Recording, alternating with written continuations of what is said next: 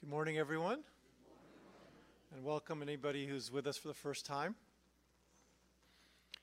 Have you ever wanted to start again? Have you ever done something then wished you would have done it in a slightly different way? For example, if you get your end of the year school results, then realize that you missed a $20,000 scholarship by only 1%, you would wish that you had studied just a little more.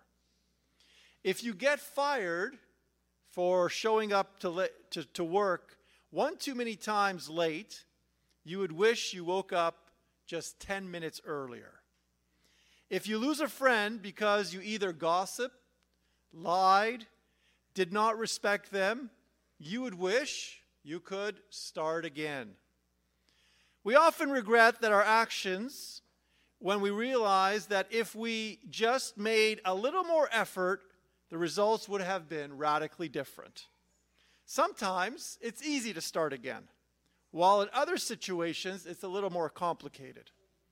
It doesn't take much effort to study more for the next test, wake up a few minutes earlier, and be careful how we treat others.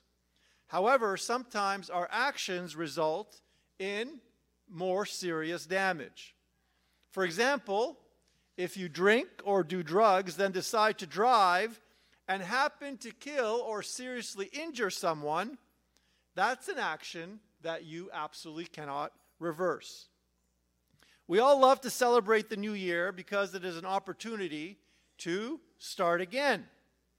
Unfortunately, over 90% of resolutions don't last for more than one month. We have many opportunities for new beginnings in our life, but what we make of those opportunities is entirely up to us. Since the year 325 at the Council of Nicaea, we have celebrated the beginning of the church's liturgical year on September 1st.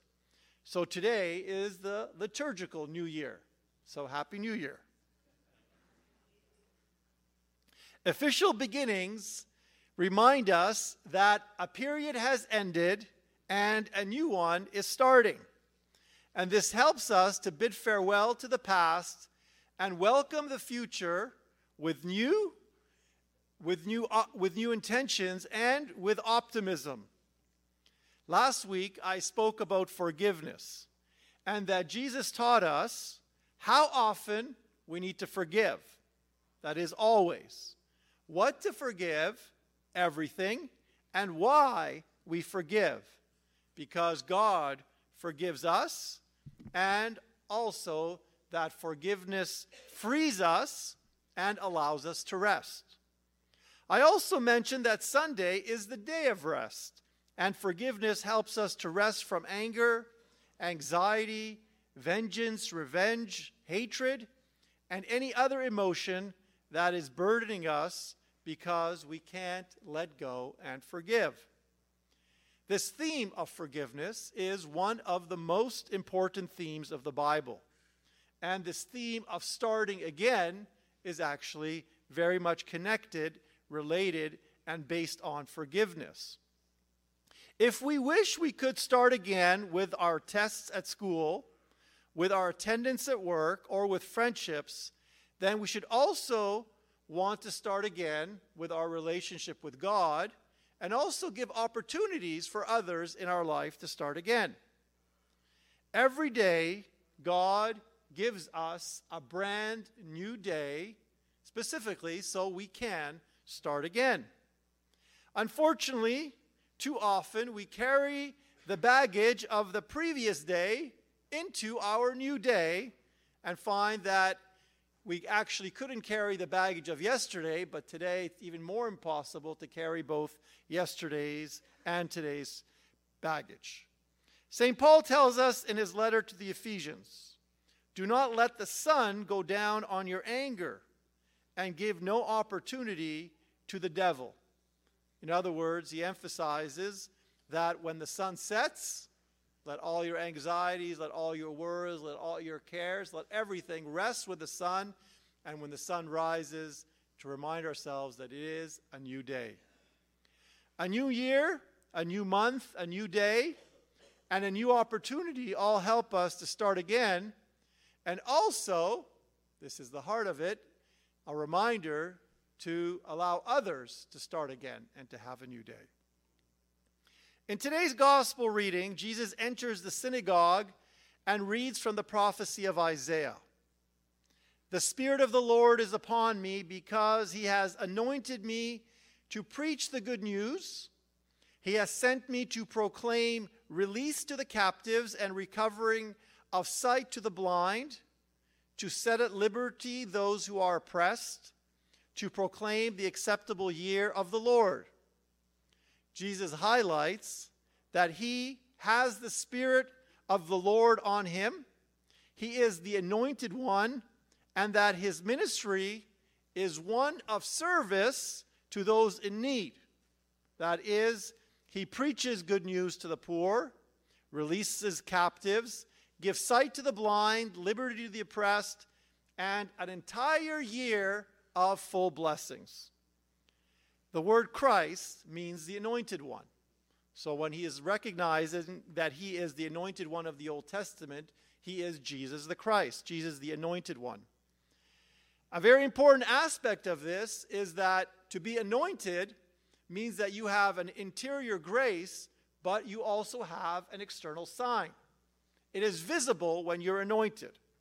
Jesus is not only phys- physically anointed, but his anointing results in something real and practical around him.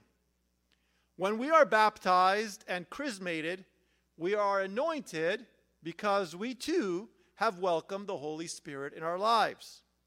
And if the Holy Spirit is in us and we have been anointed, then we have specific responsibilities to speak as Jesus spoke and to live and act as Jesus did. That is why it is important not to think of forgiveness as an abstract idea or a theory. Our faith is not one of theories, but of implementing a wonderful new way of life. If someone has hurt you or you have hurt someone, work towards living a new day with Jesus and living a new day with those people. If we have hurt someone, we owe it to ourselves and to others to change the action that led us to where we are. And if someone has hurt us, we owe it to them and to ourselves to allow them to start a new day and to have a brand new opportunity. We don't need to understand or to explain everything. This is one of the largest burdens or hindrances to forgiveness. People try to understand everything, and they find that they not only can't, but a problem gets bigger. We can't understand everything. Life is messy and life is confusing. If we try to understand everything be- before we forgive, then we will never move forward. Jesus was on the cross, and Jesus forgave while on the cross. And Jesus gave us the model of what it means to forgive while on the cross. When he said, Father, forgive them, for they know not what they do. Jesus didn't understand, then forgive. He didn't ask and then forgive. He forgave and then invited others to see how his love enabled him to forgive, and hopefully that helped them understand and helps us understand. Jesus did not live his life trying to convince people that he was right and they were wrong. And very often we fall into this trap. We want to over explain ourselves, tell people just how right we are and how wrong they are. And what happens? There is a deep divide, and the divide just keeps getting bigger, and the walls just keep getting higher. Jesus never did that. He never once tried to explain just how right he was, or that he was being persecuted or not liked the way he should have been. He loved in a way that actually may seem illogical, but was actually more important than any human logic can put together. Because forgiveness is not based on logic, it is based on love, and it is based on mercy, and it is based on the ability to breathe in the air of that brand new day. God allows us to start again, even before we explain our logic, our logic for making a mistake. God doesn't ask for our reasons for our past, but asks for a changed heart for the present and the future. And this is the model we need to have with each other. Every minute of every hour of every day of every year, Jesus invites us to start again in our relationship with Him. In the Gospel of Matthew, he says, Come to me, all who labor and are heavy laden, and I will give you rest. There is no limit to this invitation. When we can come to Him, how often we can, we can come to Him, and what we have done that we may think is stopping us from coming to Him. There is no limit to that invitation. As we begin the liturgical new year and focus on starting again, we welcome God's forgiveness in our life and also take this as an opportunity to extend unconditional forgiveness to others. A day can't be new if we're living the hurts and worries of yesterday. It is only new when it is new with God's love and forgiveness that wasn't present in our life yesterday. That's what makes it new. Jesus preaches good news to the poor, release to the captives, sight to the blind, liberty to the oppressed, and an entire year full of blessings. None of these are possible if we don't ask for God's forgiveness and don't offer that forgiveness on this new day and on every single day to others.